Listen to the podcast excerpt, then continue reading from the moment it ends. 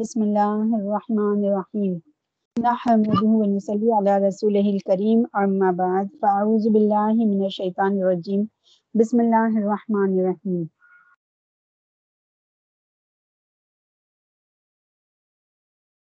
بارک اللہ لی ولکم فی القرآن العظیم ونفعنی وبالآیات وذکر الحکیم رب اشرح لی صدری ویسر لی امری واحلل عقدۃ من لسانی یفقہوا قولی رب زدنی علما رب زدنی علما اللہم ربنا الہمنا رشدنا وعزنا من شرور انفسنا.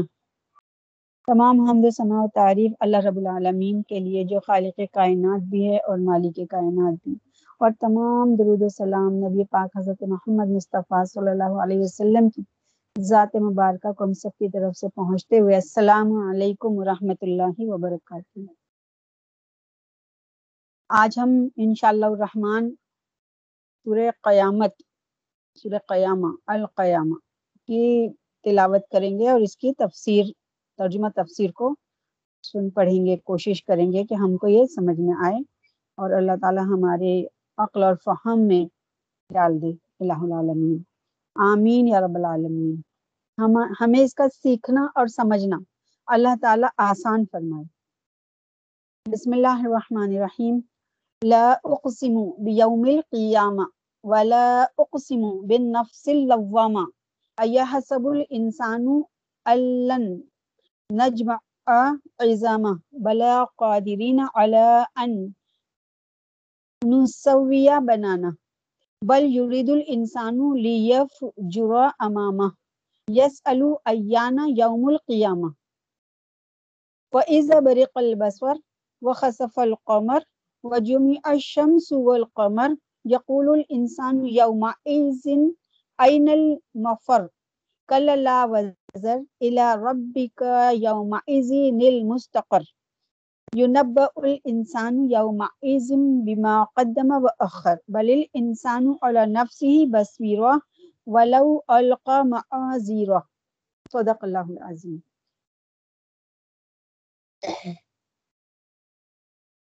قسم کھاتا ہوں قیامت کے دن کی اور قسم کھاتا ہوں جی کی کہ جو ملامت کرے برائی پر کیا خیال رکھتا ہے آدمی کہ جمع نہ کریں گے ہم اس کی ہڈیاں، کیوں نہیں ہم ٹھیک کر سکتے ہیں اس کی پوریاں، بلکہ چاہتا ہے آدمی کہ ڈھٹائی کرے اس کے سامنے. پوچھتا ہے کب کون ہوگا دن قیامت کا، پھر جب چندھیانے لگے آنکھ اور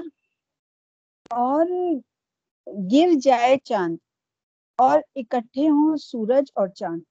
آدمی اس دن کہاں چلا جاؤں بھاگ کر، کوئی نہیں کہیں نہیں ہے بچاؤ تیرے رب کے تک سے اس دن جا ٹھہرنا. جتلا دیں گے انسان کو اس دن جو اس نے آگے بھیجا اور جو پیچھے چھوڑا، بلکہ آدمی اپنے واسطے آپ دلیل ہے اور پڑا لا ڈالے اپنے بہانے.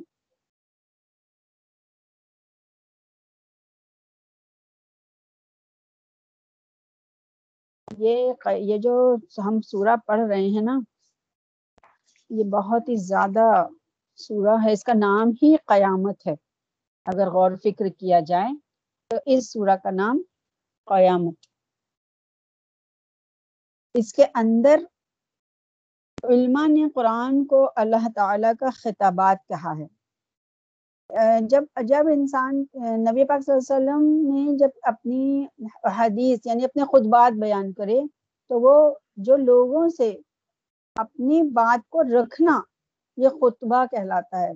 تو قرآن جو ہے وہ اللہ کا خطبہ ہے، خطبات، اور اللہ قرآن کو اللہ تعالیٰ کے خطبات کہہ سکتے ہیں، کیونکہ مجموعہ خطابات الہی یہ اللہ کے خطابات کا مجموعہ ہے، کیونکہ بار بار اللہ تعالیٰ اس میں یا ایھا الناس ہے نا، یا ایھا المؤمنون، یا ایھا الکافرون، ہر کسی کے لیے، یا ایھا الانسان، ہر کسی کے لیے اللہ تعالیٰ اس میں بیان فرما رہا ہے.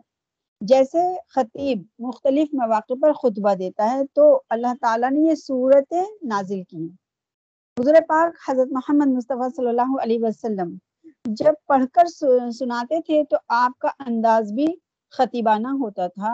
حدیث میں آتا ہے کہ جب آپ صلی اللہ علیہ وسلم خطبہ دیتے تھے تو آپ صلی اللہ علیہ وسلم کی آواز بلند ہو جاتی تھی اور آنکھیں سرخ ہو جاتی تھیں، اور آپ صلی اللہ علیہ وسلم اس طرح خطبہ دیتے تھے جیسے کوئی سپہ سالار اپنی فوج کو للکار رہا ہے اور اس کی ہمت بڑھا رہا ہے کہ اٹھو اور آگے بڑھو۔ اگر اس قرآن پاک جب ہم پڑھتے ہیں تو کیا ہم کو ایسا محسوس نہیں ہوتا کہ ہم کو اللہ تعالیٰ ایسے ہی فرما رہا ہے کہ اٹھو اور چھوڑو گناہوں کو، چھوڑو یہ دوسرے راستے کو، ہے نا؟ تو نبی پاک صلی اللہ علیہ وسلم جب خطبہ فرماتے تھے تو کیسا انداز بیان ہوتا ہوگا، مطلب ایک دم جوش اور نا بہت زیادہ آواز بلند ہو جاتی تھی جوش کی وجہ سے، اور آنکھوں میں نا سرخی آ جاتی تھی۔ اس صورت میں مختلف انداز میں آیتیں بیان ہوئی ہیں۔ یہ صورت فصاحت اور بلاغت میں بھی اور خطیبانہ انداز میں بے انتہا ہے۔ تحویل الخطاب، پس منظر میں وہ لوگ ہیں جو انکار کرتے ہیں کہ کوئی قیامت ویامت نہیں ہوگی۔ ایسا کیسے ممکن ہے کہ جب انسان مر چکے ہوں گے اور ہڈیاں مٹی ہو جائیں گی اور پھر اٹھائے جائیں گے؟ ایسا ممکن نہیں۔ یہ ان کا جواب ہے جو دیا جا رہا ہے۔ ہاں، ہم نے جیسے کہ ابھی پڑھا کہ لا اقسم بیوم القیامہ، پھر نہیں۔ اللہ تعالیٰ کے اس بیان کو جب نبی پاک صلی اللہ علیہ وسلم پر یہ آیتیں اتری اور آپ نے لوگوں کو پڑھ کر سنائیں،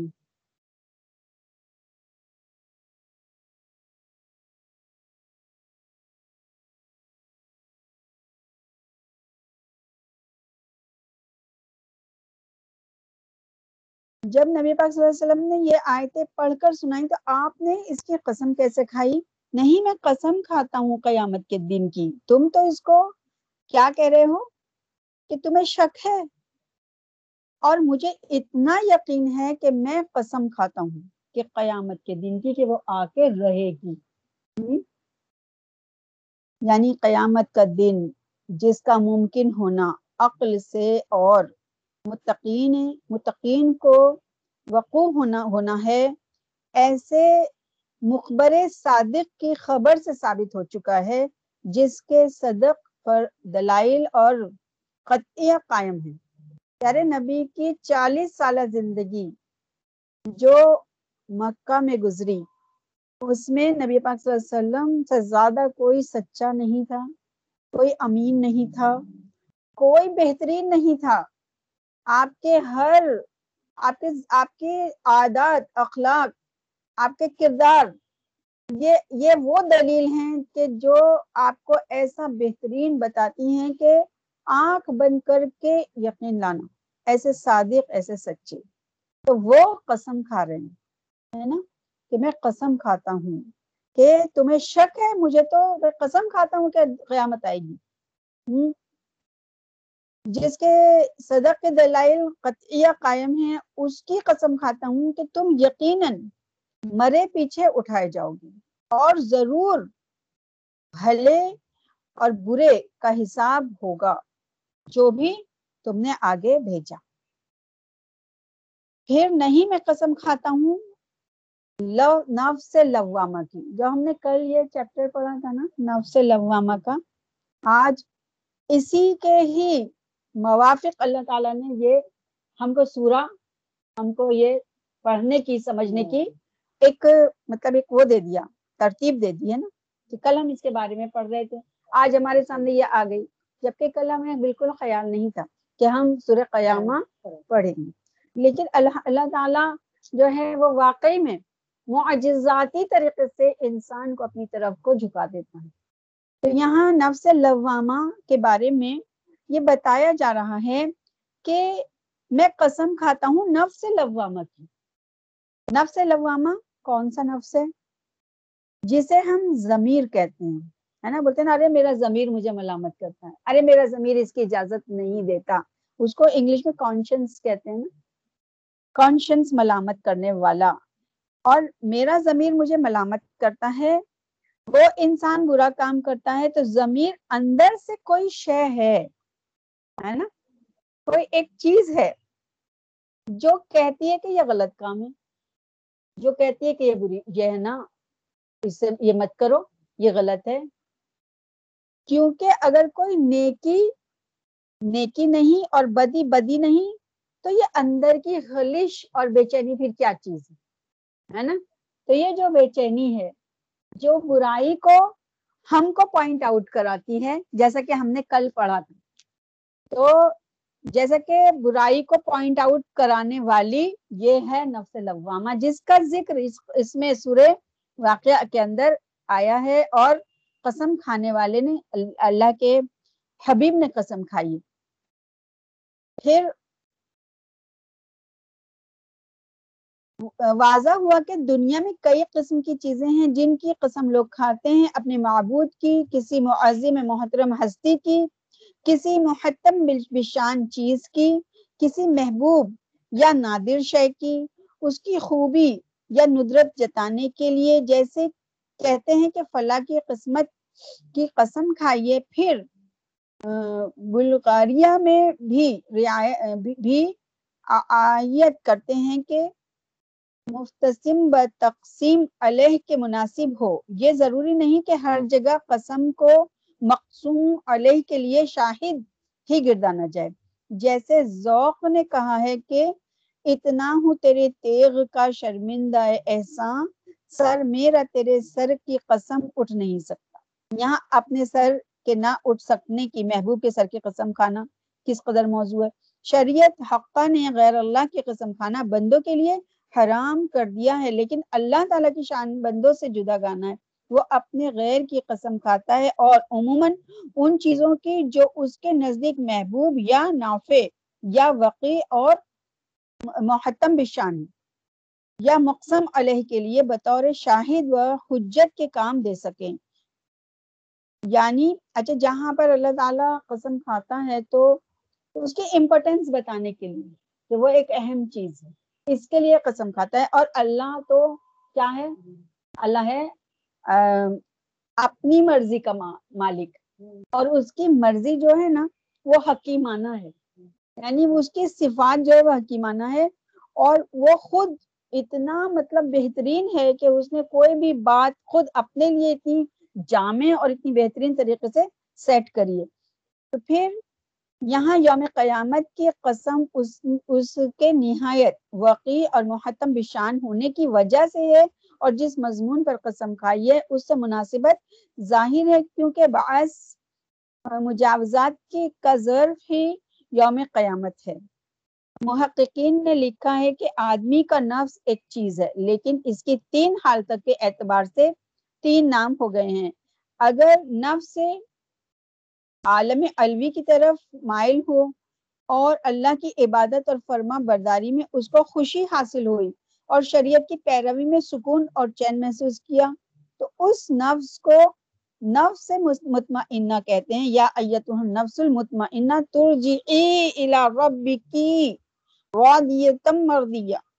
اور اگر عالم سفلی کی طرف جھک پڑا اور دنیا کی لذات اور خواہشات میں پھنس کر بدی کی طرف رغبت کی اور شریعت کی پیروی سے بھاگا، اس کو نفس امارہ کہتے ہیں، کیونکہ وہ آدمی کو برائی کا حکم دیتا ہے. وما ابرئ نفسی ان النفس لامارۃ بالسوء الا من رحم ربی. اور اگر کبھی عالم سفلی کی طرف جھکتا اور شہوت اور غضب میں مبتلا ہوتا ہے، اور کبھی عالم علوی کی طرف مائل ہو کر ان چیزوں کو برا جانتا ہے اور ان سے دور بھاگتا ہے، اور کوئی برائی یا کوتاہی ہو جانے پر شرمندہ ہو کر اپنے تئیں ملامت کرتا ہے، اس کو نفس لوامہ کہتے ہیں. یہاں حضرت شاہ صاحب رحمۃ اللہ لکھتے ہیں کہ آدمی کا جی اول کھیل میں اور مزوں میں غرق ہوتا ہے، ہرگز نیکی کی طرف رغبت نہیں کرتا، ایسے جی کو امارہ بسو کہتے ہیں. پھر ہوش پکڑا، نیک بد سمجھا تو باز آیا، کبھی غفلت ہوئی تو اپنی خو پر دوڑ پڑا، پیچھے کچھ سمجھ آئی تو اپنے کیے پر پچھتانے اور ملامت کرنے لگا. ایسا نفس ہی جی لوامہ کہلاتا ہے. پھر جب پورا سنور گیا اور دل سے رغبت نیکی ہی پر ہو گئی، بےہودہ کام سے خود بخود بھاگنے لگا اور بدی کے ارتکاب بلکہ تصور سے تکلیف پہنچنے لگی، وہ نفس مطمئنہ ہو گیا. یہاں نفس لوامہ کی قسم کھا کر اشارہ فرمایا کہ اگر فطرت صحیح ہو تو خود انسان کا نفس دنیا ہی میں برائی اور تقصیر پر ملامت کرتا ہے، اور یہی چیز ہے جو اپنی اعلیٰ و اکمل ترین صورت میں قیامت کے دن ظاہر ہوگی. آئی بات سمجھ کہ یہاں پر مطلب نفس کی جو چال ہے، ایک لڑکپن ہوتا ہے اور اس وقت ہے نا جب جیسے ٹین ایج جس کو کہا جاتا ہے، اس ایج میں بہت زیادہ گناہوں کی طرف انسان کا رجحان ہوتا ہے، لیکن جیسے کہ کوئی بتانے والا ہو، سپورٹ کرنے والا ہو، والدین ہیں اور جو بھی ہیں، وہ سب اگر ان کو صحیح راہ بتاتے رہیں تو ایک دن اس کی فطرت سلیمہ کی وجہ سے وہ پھر اس کو پھر ہے نا وہ ہدایت پا جاتا ہے. اور اگر اس کی فطرت سلیمہ نہ ہو، یعنی بدی کی طرف اس کا جو رخ زیادہ ہو، جیسے کہ ایٹماسفیئر اور اپنا جو ہے صحبت اور والدین کی نہ روک ٹوک، والدین کا بڑھاوا دینا اور ہے نا اطراف کے لوگوں کا بڑھاوا دینا، اس سے جو نفس امارہ ہوتا ہے وہ تقویت پا جاتا ہے. اور جب وہ تقویت پا جاتا ہے تو پھر نفس لوامہ کی جو وہ ہوتی ہے وہ ڈاؤن ہو جاتی ہے طاقت، اور پھر اس کی طاقت بڑھ جاتی ہے. اس طریقے سے جس بھی لائن میں اگر گھستے ہیں اور گھسانا چاہتے ہیں، کہ اسی لیے ماں کی گود کو جو ہے وہ مدرسہ اور بلکہ بہت ہی زیادہ، میں تو یونیورسٹی کہتی ہوں کہ واقعی ایک بہت بڑی یونیورسٹی ہے ماں کی گود. بچے کو وہی تربیت کرتی ہے، جب وہ بسم اللہ پڑھ کر اور دودھ کا پہلا قطرہ اپنے بچے کے حلق میں ڈالے گی تو انشاءاللہ ثم انشاءاللہ ضرور اللہ تعالیٰ ان کو ہدایت عطا فرمائے. اور یہ ابھی ہم بس آج اتنا ہی پڑھیں گے، کیونکہ اس کے بارے میں انشاءاللہ اب پیر کے دن ہم اس کو آگے بڑھائیں گے. یہ بہت اہم یہ نا سورہ ہے، سورہ قیامت. اس کے اندر فوراً ہی اس میں بہت بہت طریقے سے چینجز آئی ہیں آیتوں کے اندر. تو انشاءاللہ آج ہم اتنا ہی جانیں گے کہ ہم کو اپنے نفس لوامہ کو مضبوط کرنا ہے، اس کی طاقت کو بڑھانا ہے، نیکیوں کو آگے بڑھاتے ہوئے، نیکیوں کی طرف بڑھتے ہوئے، اور اپنے اولادوں کو بھی، کیونکہ یہ ہم پر فرض اولین ہے، اور پھر اپنے اطراف کے لوگوں کو جو ہم سے منسلک لوگ ہیں. ہم صرف اور صرف اپنے لوگوں سے خدمتیں ہی نہ لیں، ہم ان سے صرف یہی نہ سوچیں کہ وہ ہمارے لیے ڈیورٹیڈ ہو جائیں، نہیں، ہم کو ان کے لیے بھی کچھ کرنا ہے. اور کرنے کے لیے سب سے بہترین چیز جو ہے وہ ہے کہ ہم اللہ کے اس کلام کو اپنے اندر بھی اتاریں اور ان لوگوں میں بھی اتاریں جو ہم سے جڑے ہوئے لوگ. یہی ہمارا جو ہے ایم ہے، ہمارا مقصد ہے. اب میں نا قرآن کے بارے میں تھوڑا سا بتانا چاہتی ہوں انشاءاللہ، کیونکہ اس کے بارے میں ہم اب پیر کے دن پڑھیں گے، اللہ تعالیٰ نے زندگی نے وفا کی تو.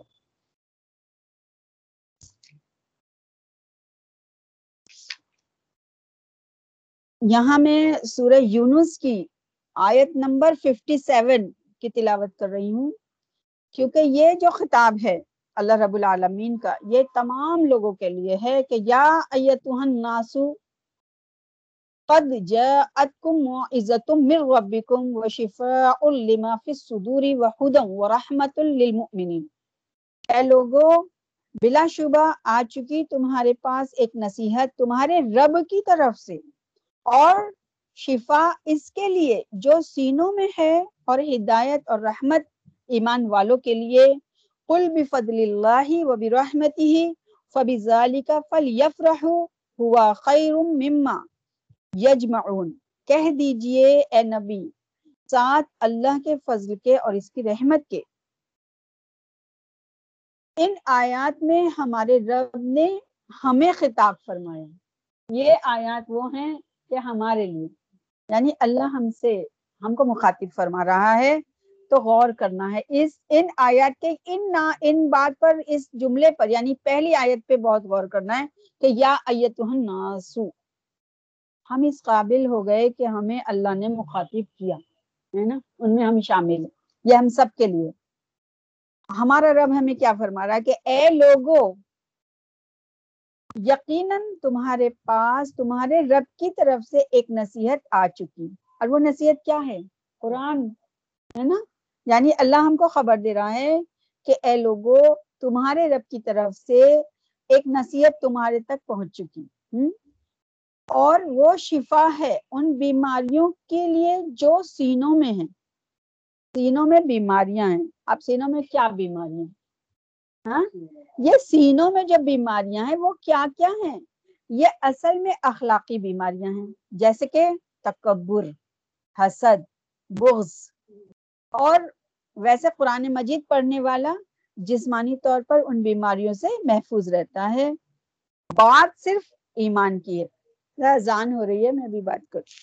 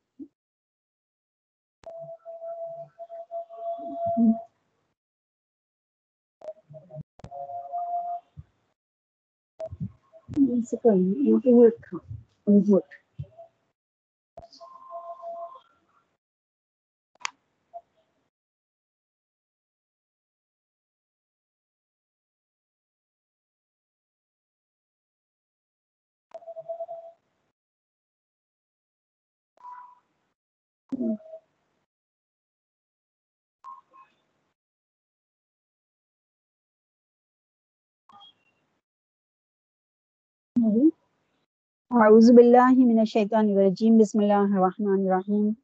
اللہم رب هذه الدعوة التامة والصلاة القائمة آت سيدنا محمدا الوسيلة والفضيلة والدرجة الرفيعة وابعثه مقاما محمودا الذي وعدته وارزقنا شفاعته یوم القیامہ انک لا تخلف الميعاد برحمتک یا ارحم الراحمین۔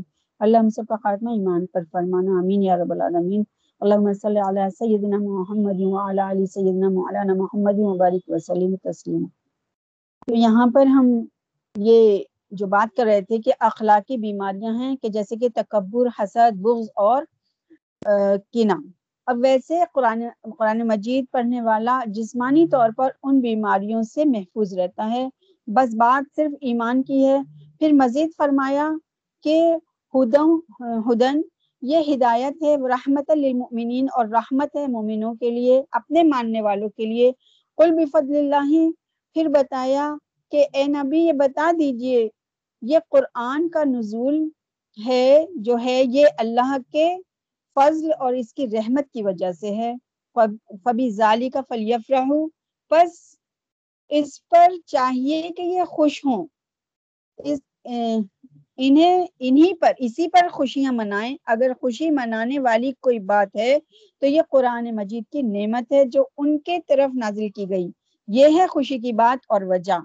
اور پھر ہُوَ خَیْرٌ مِمَّا یَجْمَعُونَ، اور یہ کہ اس سب سے بہتر ہے جو یہ جمع کرتے ہیں، یعنی انسان اس دنیا کی زندگی میں جو جمع کرتا ہے، ہم سب اپنا جائزہ لیں۔ اللہ تعالیٰ فرما رہا ہے کہ یہ ان سب سے بہتر ہے، تو قرآن مجید اپنے پاس جمع کرنا ہے، یہ بہت بڑی نعمت ہے۔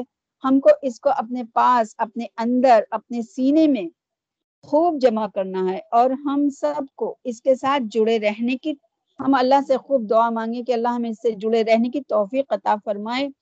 اور ان سب باتوں کا جو نچوڑ ہے وہ یہ ہے کہ ہم کو اس سے جڑنا ہے، اس کو اپنے اندر اتارنا ہے، کیونکہ قرآن پاک کا دیکھنا وہ بھی ثواب، فائدہ، قرآن پاک کو ہاتھ میں لینا وہ بھی ثواب، اور فائدہ، قرآن پاک کو پڑھنا وہ بھی ثواب وہ بھی فائدہ، قرآن پاک کو سیکھنا وہ بھی ثواب وہ بھی فائدہ، قرآن پاک کو سمجھنا وہ بھی ثواب وہ بھی فائدہ، اور ان سب سے زیادہ جو بڑا ثواب ہے وہ ہے کہ اس کو عمل میں لے کر آنا۔ اگر ہم نے سب کچھ ہی کیا، اس کو دیکھ بھی لیا، پڑھ بھی لیا، سیکھ بھی لیا اور عمل نہیں آیا تو پھر ہمارے لیے یہ نقصان کا باعث بن جائے گا۔ تو اس لیے ہم سب کو اس قرآن سے جڑے رہنا ہے، کیونکہ اگر ہم ایک گھر خرید لیتے ہیں تو ہم خوشیاں مناتے ہیں، ہم کوئی کپڑا بھی بنا لیتے تو ابھی ہم خوش ہو جاتے ہیں، ہم اپنے بچوں کے لیے کچھ خرید کے لے آتے ہیں تو ابھی ہم خوشیاں منا لیتے ہیں، ہم اگر ایک کھلونا بھی لا کر دیتے ہیں اپنے بچوں کو تو ابھی ہم خوش ہوتے ہیں، یہاں تک کہ اگر ہم اچھا کھانے کا کوئی سامان لے آتے ہیں تو بھی ہم خوش ہوتے ہیں۔ لیکن ان سب سے زیادہ جو سب سے بڑی خوشی ہے، اگر خوش ہونا ہے تو ہمیں اس لیے خوش ہونا ہے کہ ہمارے ہاتھوں میں یہ قرآن آ گیا، ہم تک یہ قرآن پہنچ گیا، کیونکہ آسمانی کتابیں تو برحق ہیں۔ اللہ نے یہودیوں کو یعنی بنی اسرائیل کو، موسیٰ علیہ السلام کو تورات دی، یہ آسمانی کتاب تھی، اور انجیل بھی آسمانی کتاب، وہ بھی عیسیٰ علیہ السلام پر اتری، زبور بھی اتری داؤد علیہ السلام پر، لیکن ان کی امتوں کے ہاتھوں تک نہیں آئی۔ تو یہ کیا وجہ ہے کہ یہ کتاب، یہ اتنی مقدس کتاب جس کے بعد کوئی کتاب ہی نہیں، یہ ہمارے ہاتھوں تک آ گئی، پیارے نبی کی امت کے ہاتھوں میں پہنچ گئی۔ تو اب کیوں پہنچی؟ ہم کو اس پر یہ کوشچن ہے ہمارا کہ ہمارے ہاتھوں تک یہ کتاب کیوں لائی گئی، کیوں بھیجی گئی، کیوں یہ اور کتابوں کی طرح صرف اور صرف علماؤں تک محدود نہ رہ سکی؟ یہ ہم ہر گھر میں، ہر انسان کے ہاتھ تک یہ کتاب کیوں پہنچائی گئی؟ کیونکہ اس کے اوپر عمل کرنا ہے۔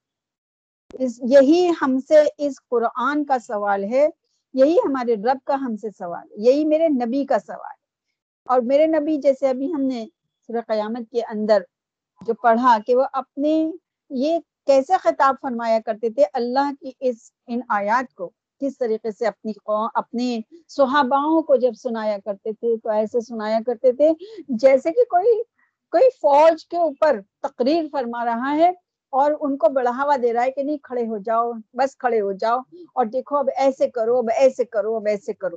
تو کیا وہ حکم، کیا پیارے نبی ہمارے سپر سالار نہیں ہے؟